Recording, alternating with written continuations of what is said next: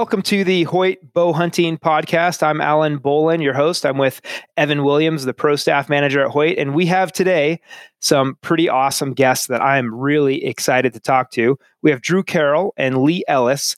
They are with Seek One, and these guys are masters of um, a very niche whitetail hunting.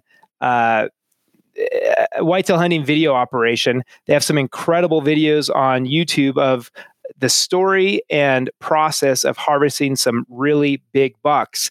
Um, guys, welcome to the show. Um, Lee and Drew, good to good to talk to you guys. So, how did you guys meet? I mean, you guys are, are partners in this whitetail uh, hunting video operation and produce some great stuff. You guys been friends a long time. Yeah, we have. I mean that that goes back to eighth grade, really. Uh, eighth grade. Eighth grade, yeah. yeah. Wow we know each other pretty well at this point.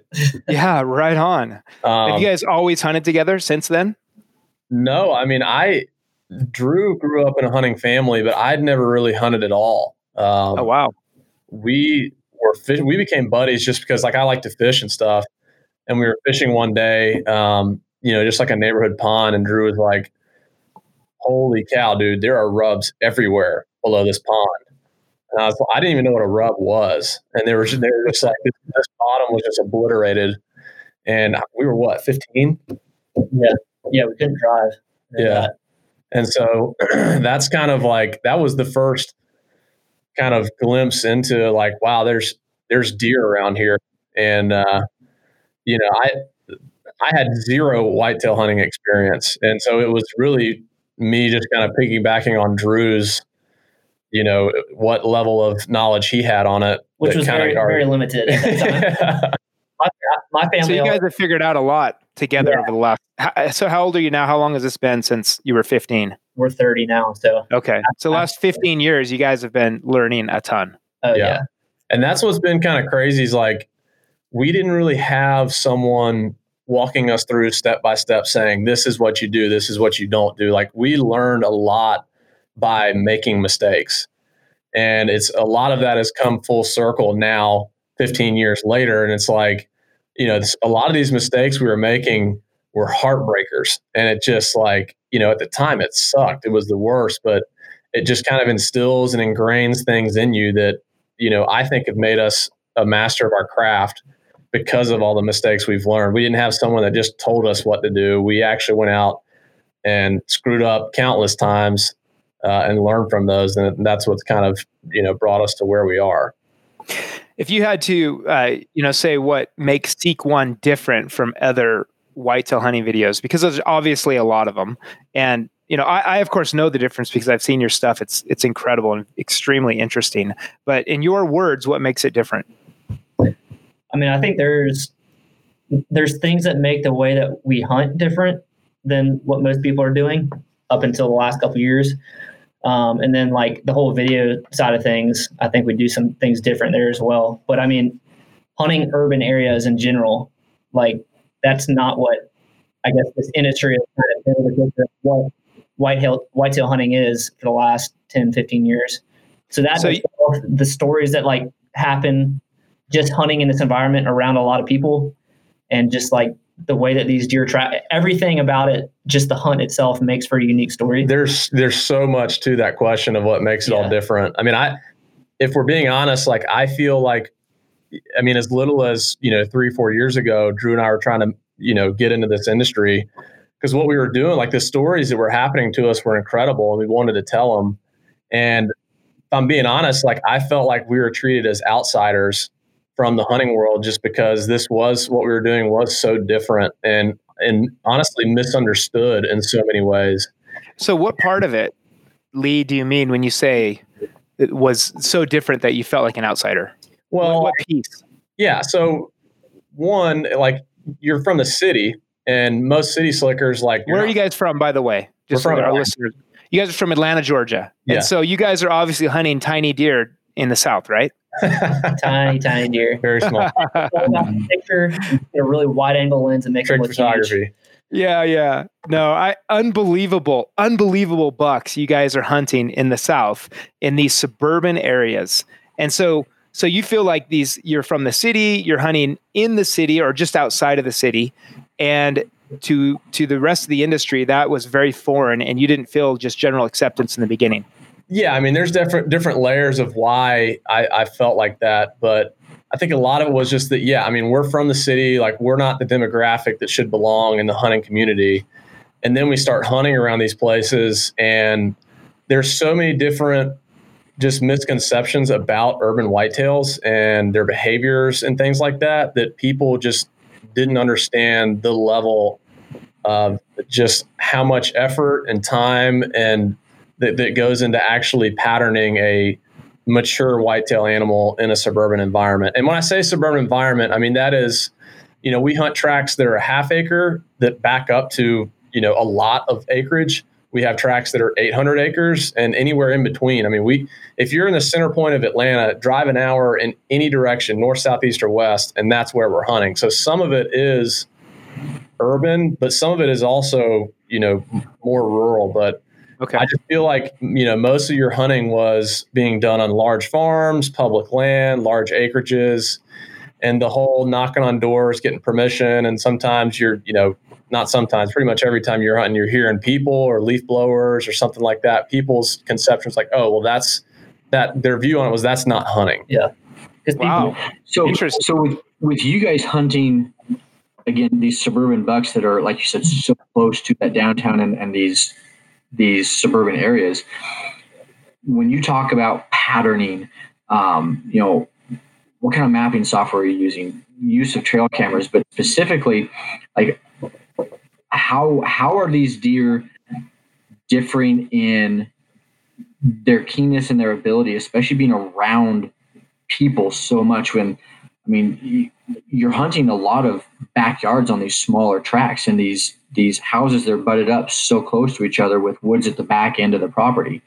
So how how do those mannerisms differ when they're around that human environment and element so much more than than you know deer out in the Midwest that people are hunting on larger tracks? Yeah, uh, so to answer your first question, we're using onX uh, as our mapping system, and we spend countless hours on maps. I mean, just staring at the same thing over and over again until these little pockets of wood start popping out. Um, and what makes urban deer difficult to pattern is that they travel so much. They could be in one little five acre chunk of woods and then the next morning they could be seven miles away and be in another chunk of woods. That's so interesting because when I imagined urban deer, I figured that they were less they had less range because you know there's a little patch of woods and they just yeah. live there. So you're saying they have a lot of range. That's very interesting. I, w- I would argue that they have more range because they have to travel farther to get to cover the, like the, the amount of wood that a rural deer would, would cover. Yeah. I mean we only have essentially the undeveloped land is floodplain creek bottoms river bottoms. And so they're going miles on a piece of property that may only be 100 yards wide. And so right. they're these as highways, um, and and they know where these other big blocks of woods are that hold does and food. So they may travel miles at night to get to the next block. I had a, I had a deer that showed up on uh, in, in one night. He showed up on two trail cams that were seven miles apart. Incredible. In, in one night, went seven. Miles. These deer are still wild. I mean, every and, and in every way, and especially like you know, young bucks are going to act like young bucks. They're using daylight more. They're just kind of do do do do do. But like we're specifically hunting whitetails that are at the minimum five and a half. Right. And they're a whole different animal. There's just something instinctual about them that just changes at that age and they go nocturnal and they're traveling. Every deer has a different behavior. I mean, just like people, each person has a different personality. Every single deer is the same way. Some of them travel for miles, and that's what makes them sometimes so hard to kill. Is that okay? Yeah, he was in your area last night, but he's seven miles away now, and he's not coming back for another month, or he may never come back. I mean, it's just mm-hmm. sometimes these deer behaviors are so unpredictable, and there's just there's actually so many places that they can travel to and hide, but they are absolutely wild in every way and they're a different different creature when they hit that five and a half. But yeah.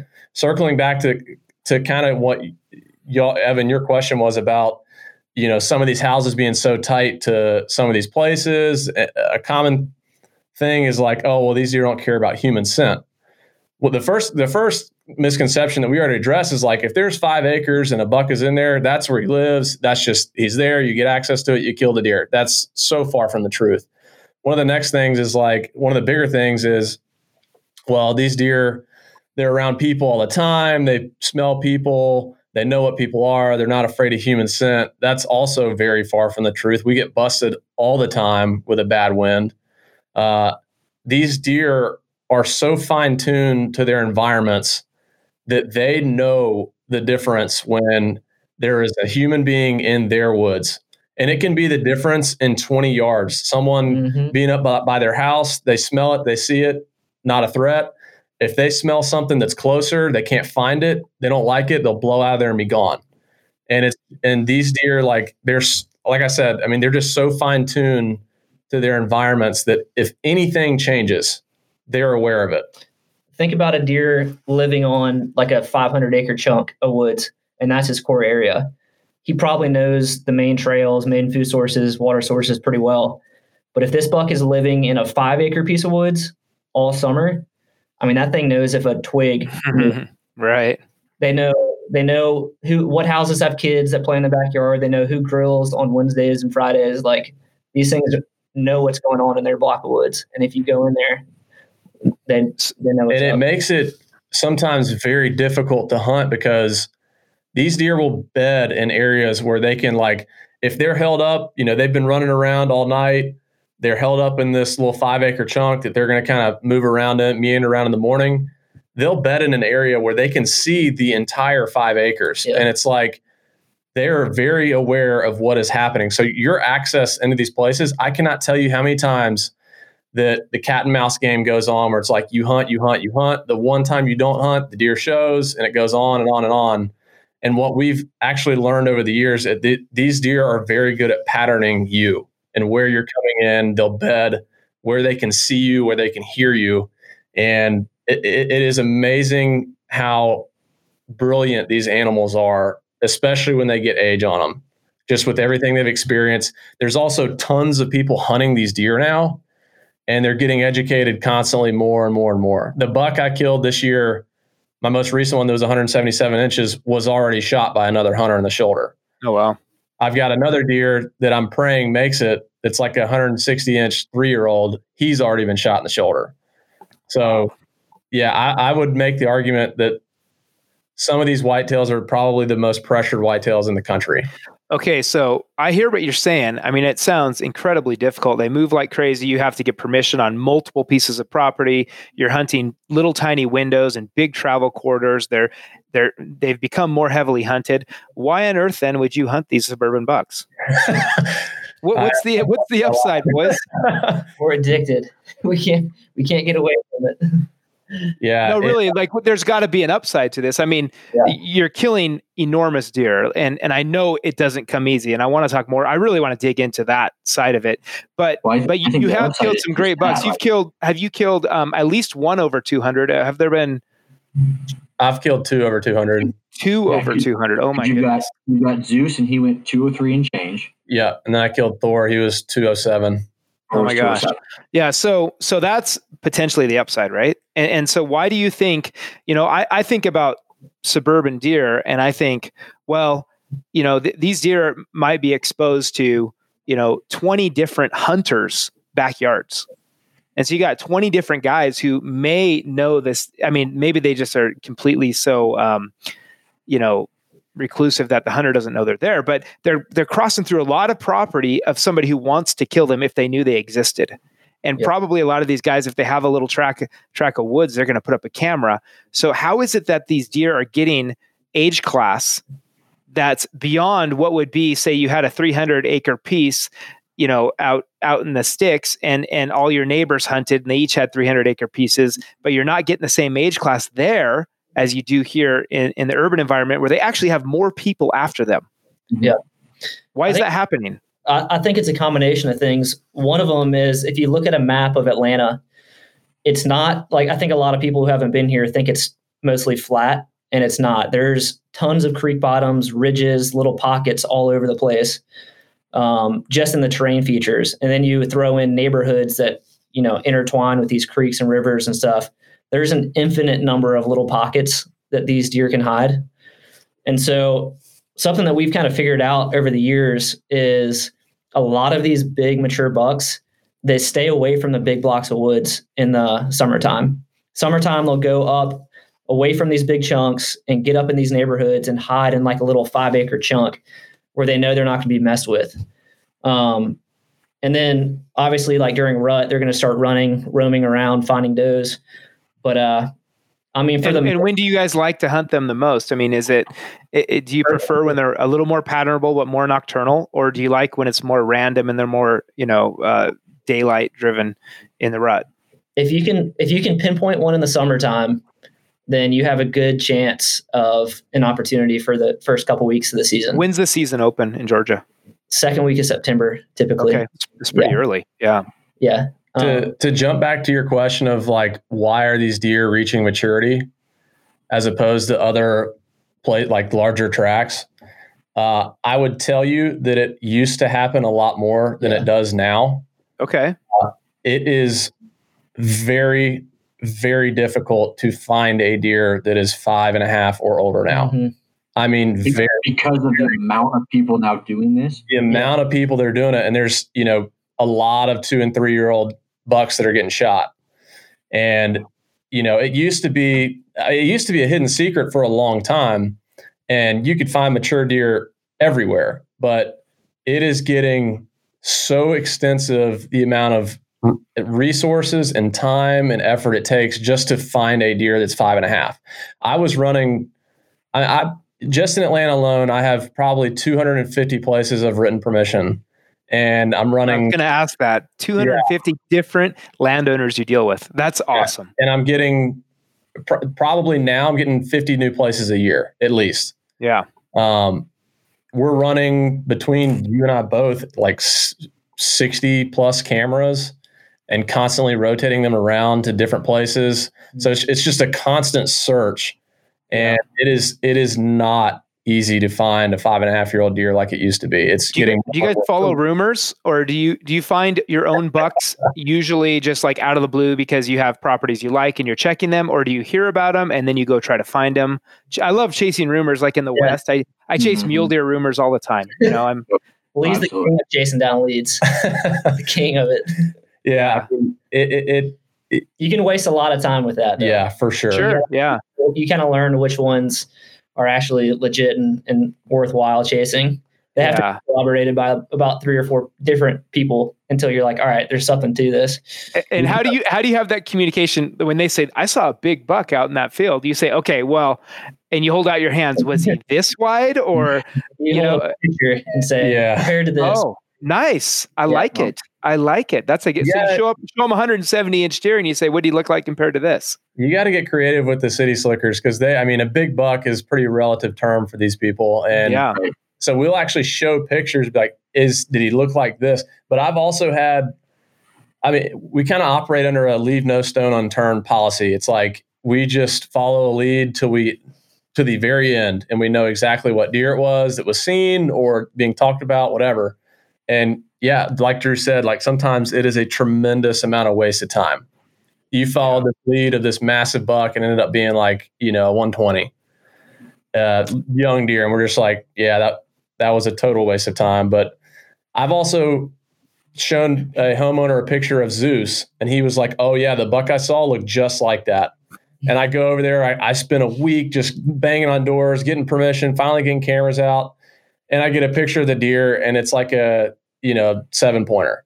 There's an old seven pointer. I, I went back to the homeowner that gave me the lead on this, you know, big Zeus like deer. And I was like, is this the deer you saw? He goes, yeah, yeah, that's probably him. And I was like, man, far cry off of what you, what we were thinking this thing was. Yeah. That's a unique challenge. Seriously. Yeah. That, Yeah. So do you do you have pieces that um you know, like with a big mule deer buck, if if I kill a mule deer buck out of a spot, I- know two out of three years is going to hold another big buck. It just they just the big bucks like those same areas. Um, what uh, does that is that true with whitetail as well? Do you have certain tracks that you know have high potential of of showing something up? I would say that would be true if pressure wasn't hunting pressure wasn't in the equation. Okay. Years ago, I guess when we first started doing this, the very first spot that we got that Lee was talking about, every single year there would be multiple mature bucks in there, mature shooters. Nowadays, I feel like once we kill a, like a mature buck out of a spot, we usually just move on. Whether it's wow. hunting hunting pressure moves in or I don't know, so something else happens. It takes a while for these spots to, re, to uh, replenish. I would say, yeah. do you do you keep that in mind? Like, okay, you take a you take a mature buck out of there. Let's say you know 177 inch, you know, five and a half year old but you have spent so much time with your camera gathering intel to be able yeah. to do that. And you're cataloging those bucks like okay here's a here's a two year old yeah. You know he's already a, you know let's say a 130 buck. Catalog him and come back in two more years. One see if he's still around. And two okay for sure. he's four and a half like like okay you know continuing to maintain those those target lists of here's a potential two or three year old and and and circling back around using that. that yeah, do you guys have an organized way to keep your inventory?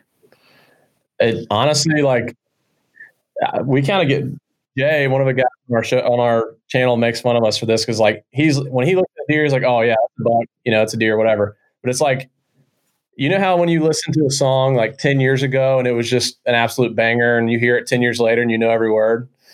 It's just like I think my mind works in that same way that like it just is storing deer information the same way. Like I just remember every picture, what when it was, where it was, exactly characteristics of each deer, and I can see a deer that you know I hadn't seen in two years and be like, oh yeah, that's that buck that I had on camera, you know, two miles down the road two years ago.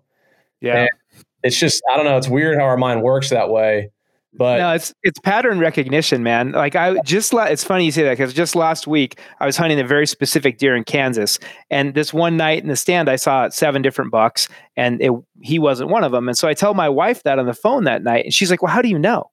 I, one of those seven could have been him." I'm like, "Kami, there's that's impossible." She's like, "I don't think that's impossible," and she's a musician, right? And so I said to her, "I said, Kami, that's like you showing me two pieces of music."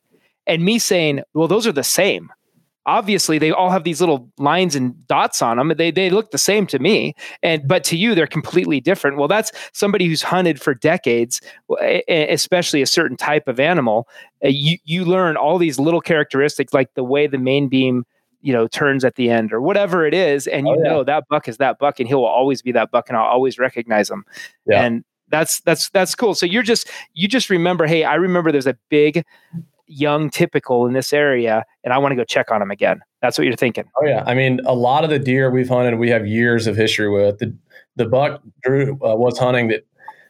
Well, I guess both. The, Drew was hunting a 200 inch deer this year, and one of our buddies actually got that deer, but he watched that deer for like five or six years.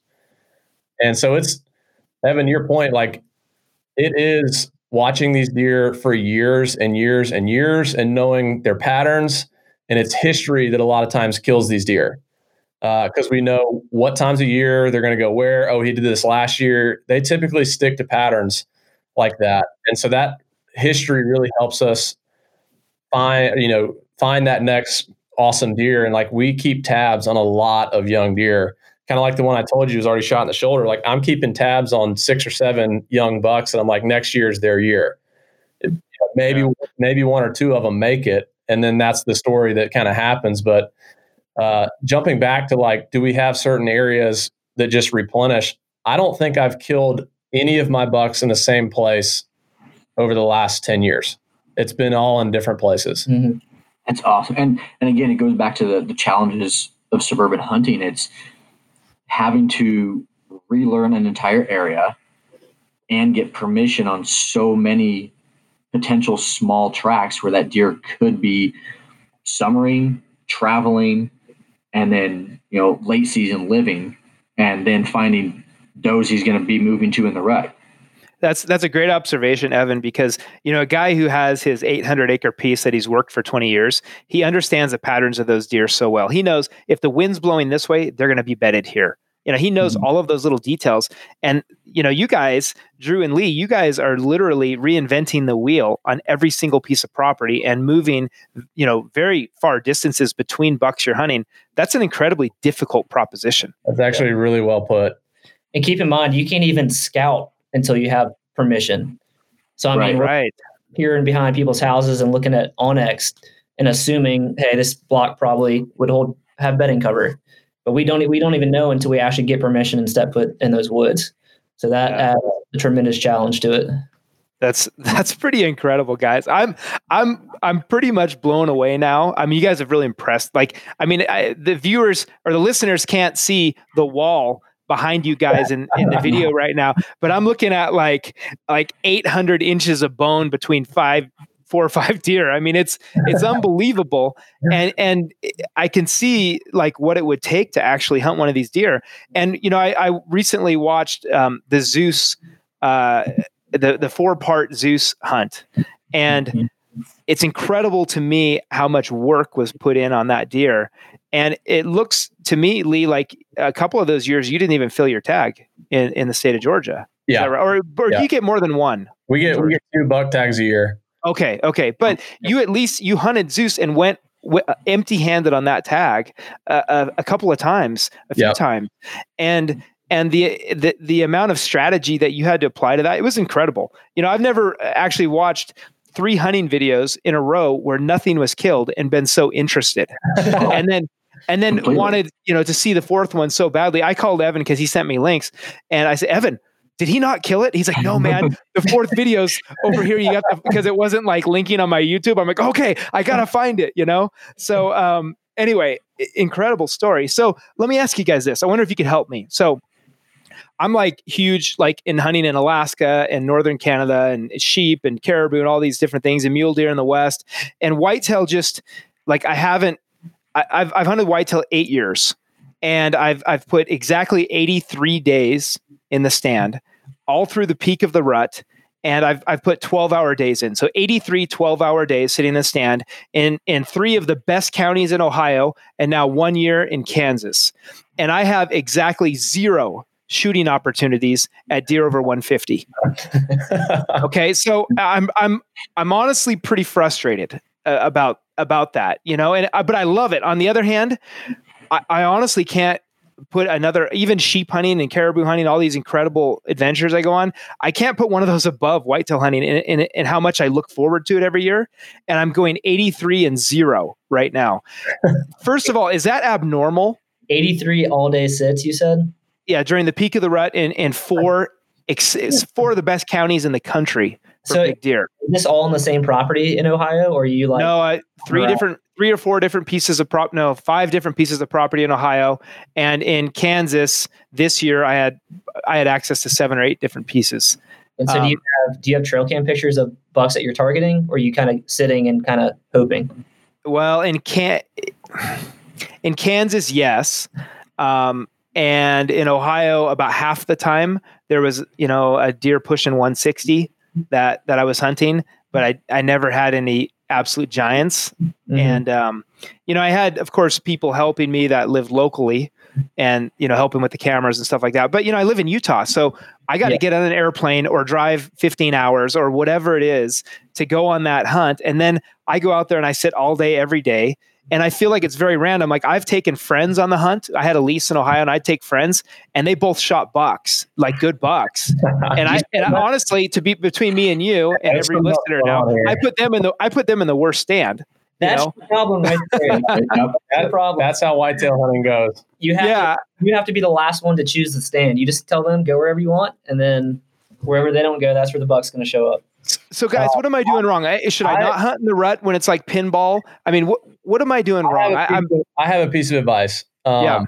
So your all day sits very hardcore, and kudos for you for that.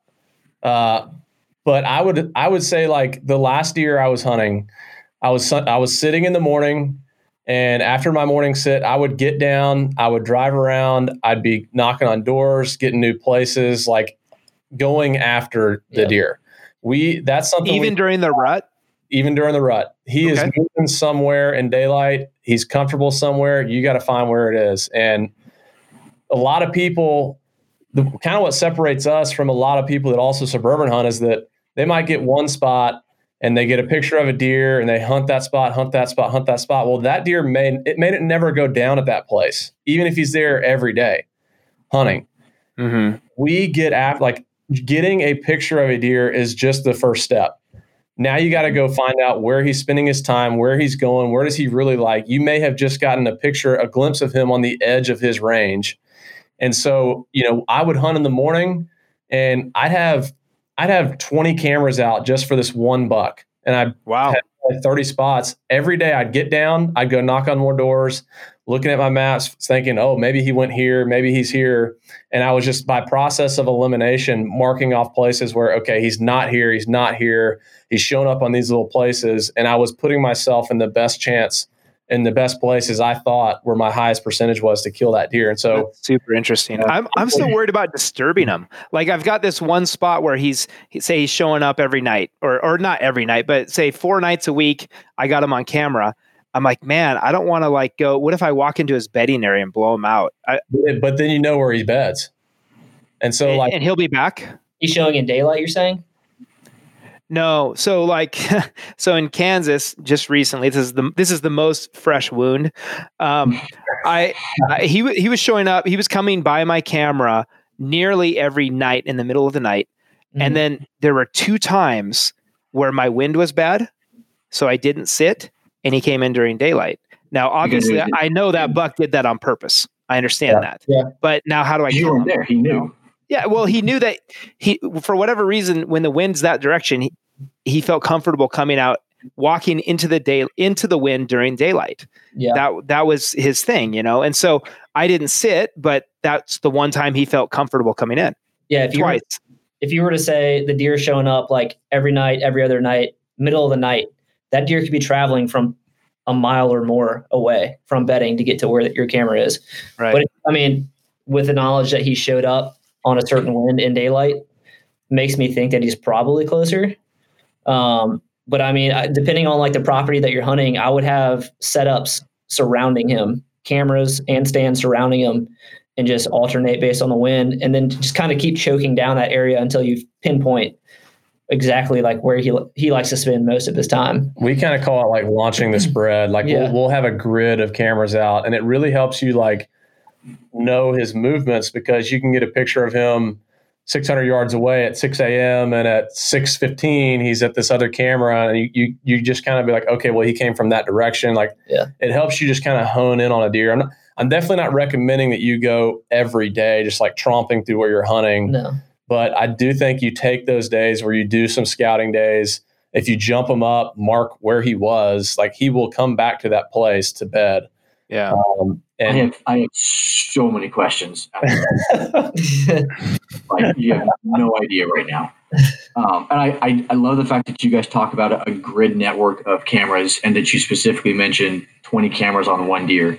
Um, Alan and I were able to sit down with Ryan Carter and do an episode about targeting elk, especially early season. And he mentioned the same thing. He has a grid network of cameras out. And when he finds a bull, he goes, I had one bull. I had 43 cameras on.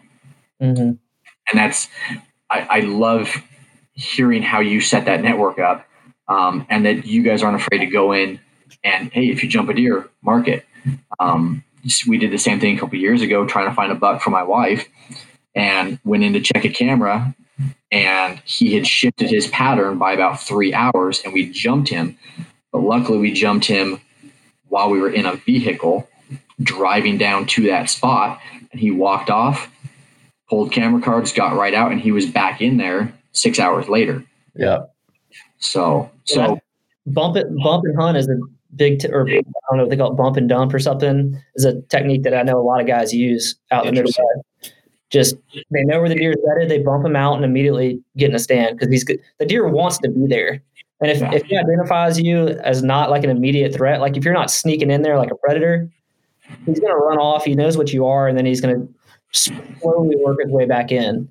Um, so So, So- you know, uh, traveling, I feel like is is a problem. Um, and you guys do out of state hunting too. So tell me how this works. You know, you go out. You know, I drive 13 hours to Kansas, and I feel like I have to sit every single day. I I feel like like what else am I going to do? I can't.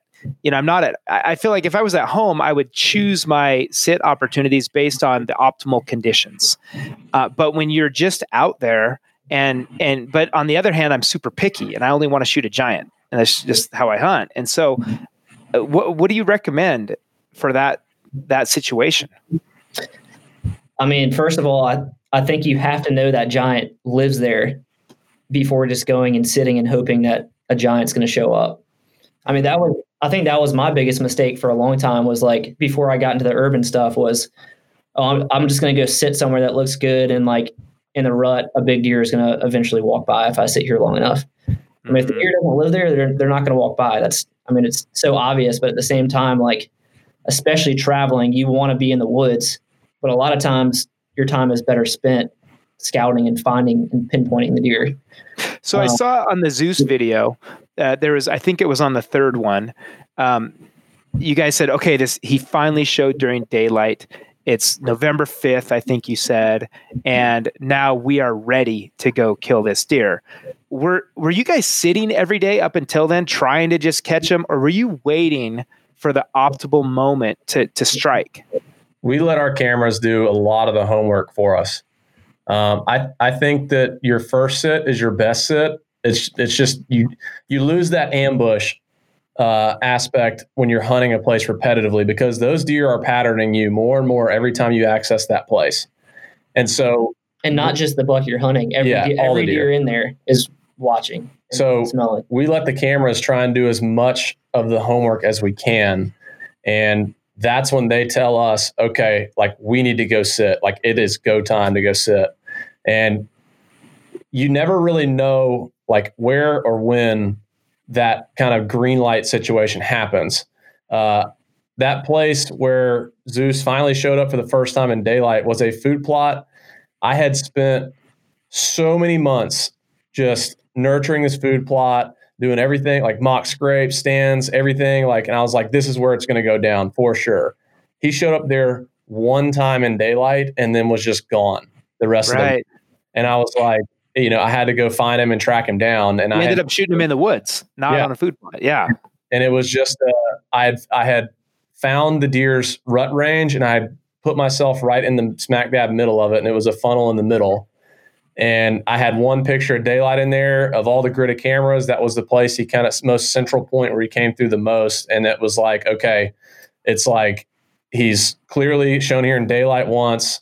It's the rut. Like he's gonna funnel back through here. We need to sit. And we sat and sat and sat, and then boom, it happened. And, and yeah, that So so that one you did sit on for a, a long like multiple days.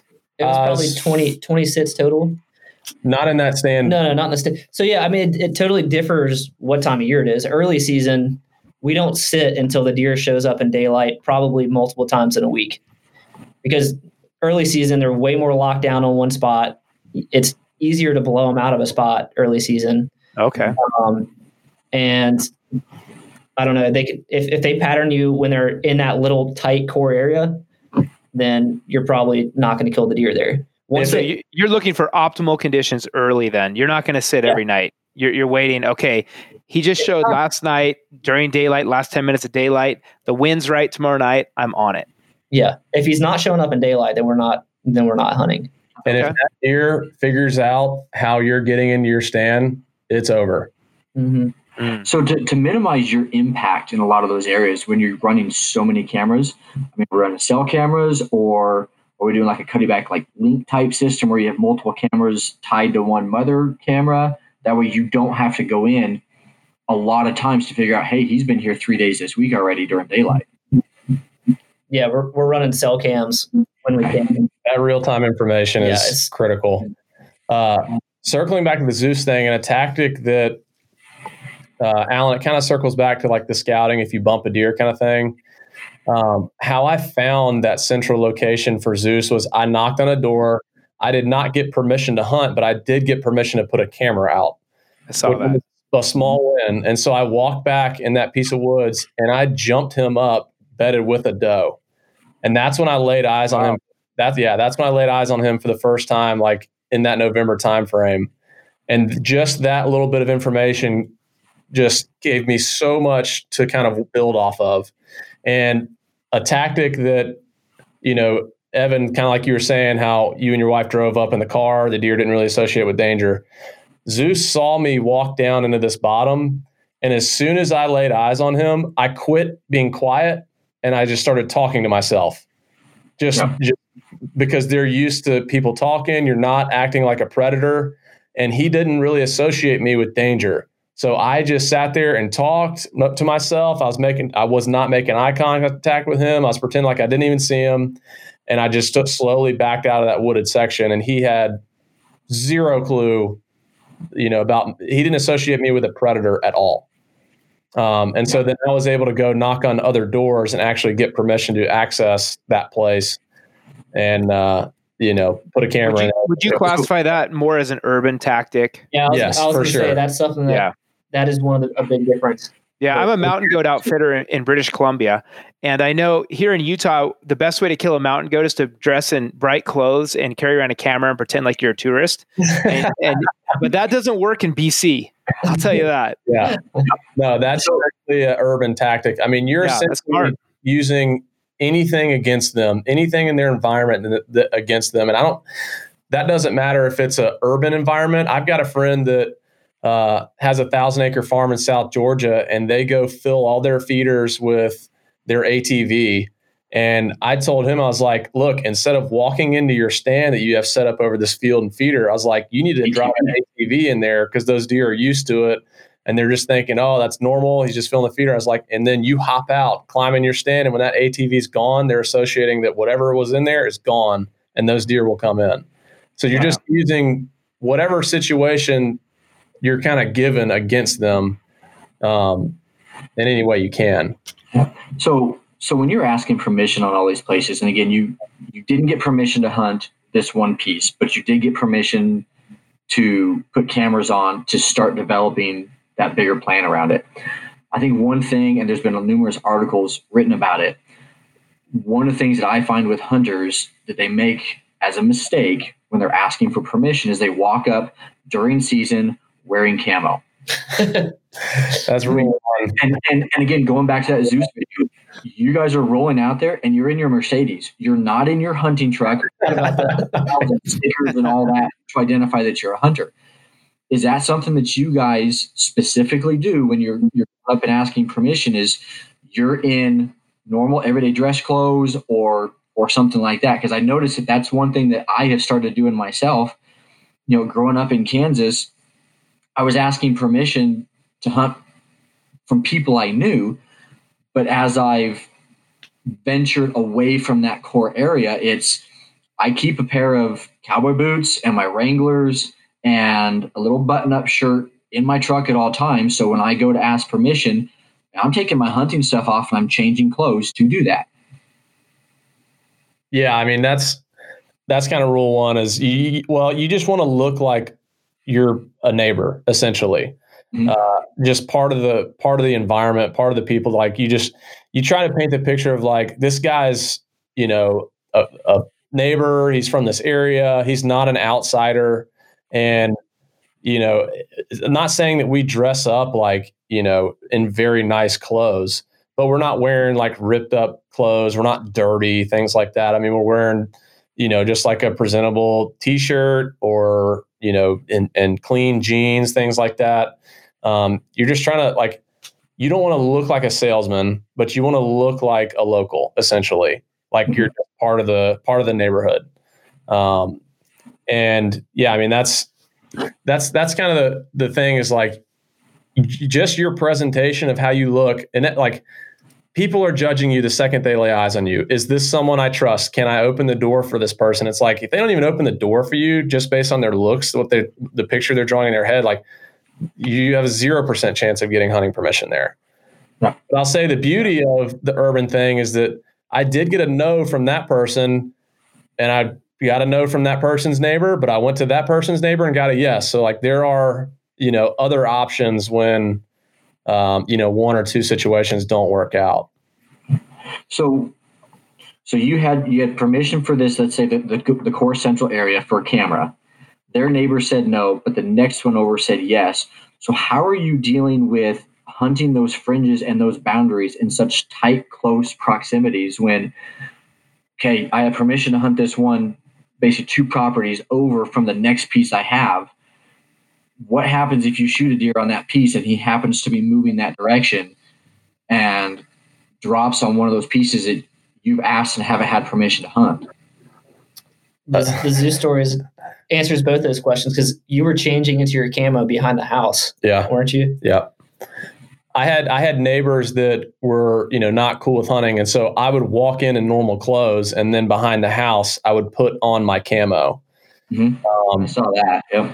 Most people don't want a dead deer on their property, whether or not they hate hunting or you know whatever their stance on hunting is.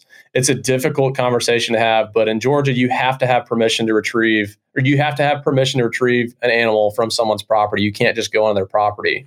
Right. So every interaction we're having, we're trying to be as respectful as we can because you never know, like in the future, you may cross paths with them if a buck you're hunting falls on their property, something like that. And, you know, it just takes a very kind of suave or smooth. You have to be very careful with words when you're, um, you know, asking permission to ret- retrieve an animal uh, from someone that is uh, like already pretty clearly against hunting in general. So that's that's part of what makes the whole urban thing so interesting is that there's just situations and drama that happens that doesn't happen on you know an 800 acre piece of land and i think that's part of what's appealing to us is that there's just these kind of crazy scenarios that happen um you know and you need you need skills that are beyond your typical hunting skills. I mean, people skills are everything your people skills are, are a big piece of it. So, are you guys branching out at all uh, to other states outside of uh, your Atlanta core core hunting grounds? Are you are you looking at other stuff? Yeah, yeah. So we've already hunted. We've hunted Nashville. This is the third year now. Um, Lee finally killed a giant there uh, this this past what August yeah in their August Awesome. velvet season. Um, then we went to Kentucky this year, and Lee killed a buck up there. Uh, like you said, we were in Birmingham yesterday scouting, and already have some good bucks on camera there. So we'll probably end up making that run the next. Are you few- guys doing it the same way? Are you going and, and finding permission on your own? And, So- and Yeah, for for Nashville, we started with a blank slate.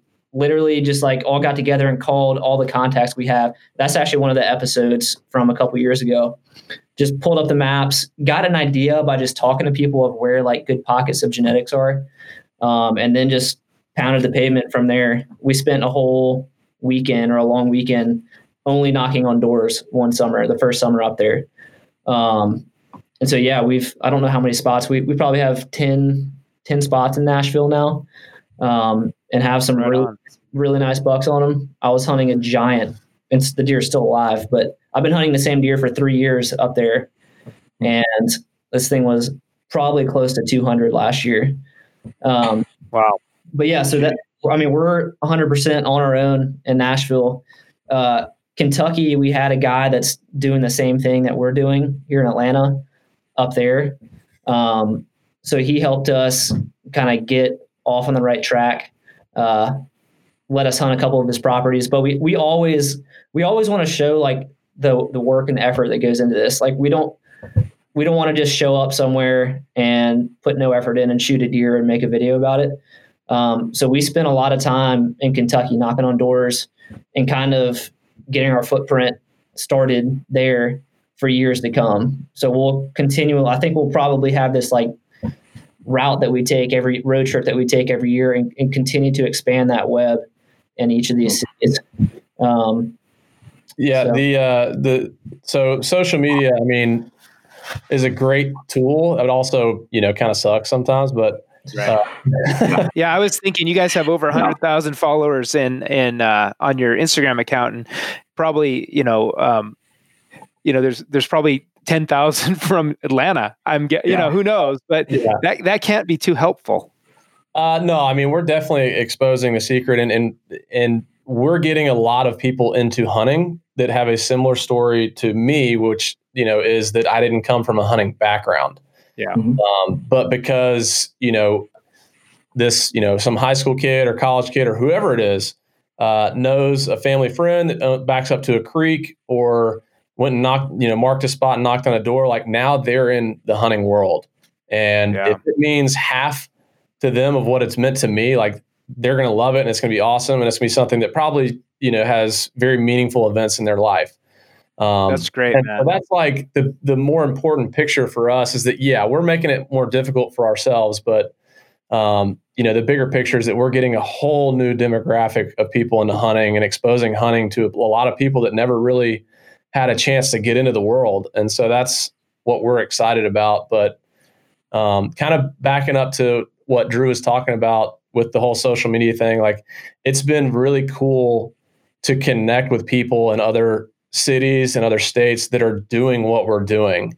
And so we wanted to show that this year by taking it on the road, connecting with these guys and just kind of experiencing what they've experienced and what they're doing and show that like this is possible to be do, to be done anywhere in the country. And I think that's why it, our popularity is, has continued to kind of grow up over the years or people's interest in the videos have, have just gotten more and more has been growing is that this is happening all over the country. I mean, I we get people's messages from literally every state across the country, and it's you know, hey, saw your videos.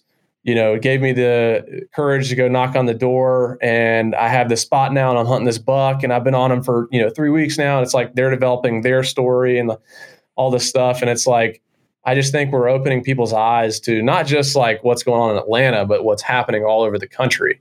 Uh, we're looking at going to Dallas, Texas later this year. We're looking at going to a city in Ohio. I'm not going to say which one, but um, it's just something that's happening all over the country. And that's, uh, that's so well said, Lee. Like that's I, I, it's that's really cool. I, I feel like um, I feel like I mean that that can make a difference. I mean, you have made a difference for you know bringing people to the sport and and increasing opportunities for people that may maybe they don't have five or ten grand a year to go put into a lease, but they can find a neighbor that will let them hunt an acre or two. It's still hunting, and it's it's pretty amazing. It, they don't necessarily need to be dealing with 250 landowners and hunting 200 inch deer, but they could if they wanted to, but there's also just the opportunity to just get involved close to home when you live in the suburbs or or in the city for that matter. That's that's awesome, guys. I really have enjoyed this a lot. Well, so um so Drew, the, the deer that you hunted for several years and um and you said your your buddy just recently killed it. Was that did was that posted on your Instagram page just a few posts ago? Uh yeah, so we just I think I saw it. Yeah. on YouTube uh, yeah, last week. That okay. I killed it at the end of September, I believe. It was like last week of September. So, so to finish up, to finish up our our uh, podcast here, why don't you tell us a little bit the story of that and and and how that went down? Yeah. Um, so essentially, when you're hunting urban areas, you're going to cross paths with other hunters, and some sometimes it's guys that you're friends with. I mean, Lee and I have kind of developed boundaries based on certain areas that we target. Um, but it's inevitable that you're going to cross paths, chasing the same deer, end up at the same spot because we don't tell each other like, "Hey, we're, we're we found this great spot where we got permission here." So essentially, what happened was um, we both got permission in the same block of woods maybe four or five years ago on another really nice deer, um, and then I also had permission maybe two miles away on this lot where these deer were growing in the summertime. Um, and I don't know, I've, I've, had pictures of this deer I called six by six for I think six years now. Basically, when he was a two year old, he was already a six by six, just little two inch tines, uh, six on each side. And um, hunted multiple other deer in this area. And every single year, the deer would summer at my spot, and then sometime like late season, they would go over to this other spot where we both had permission.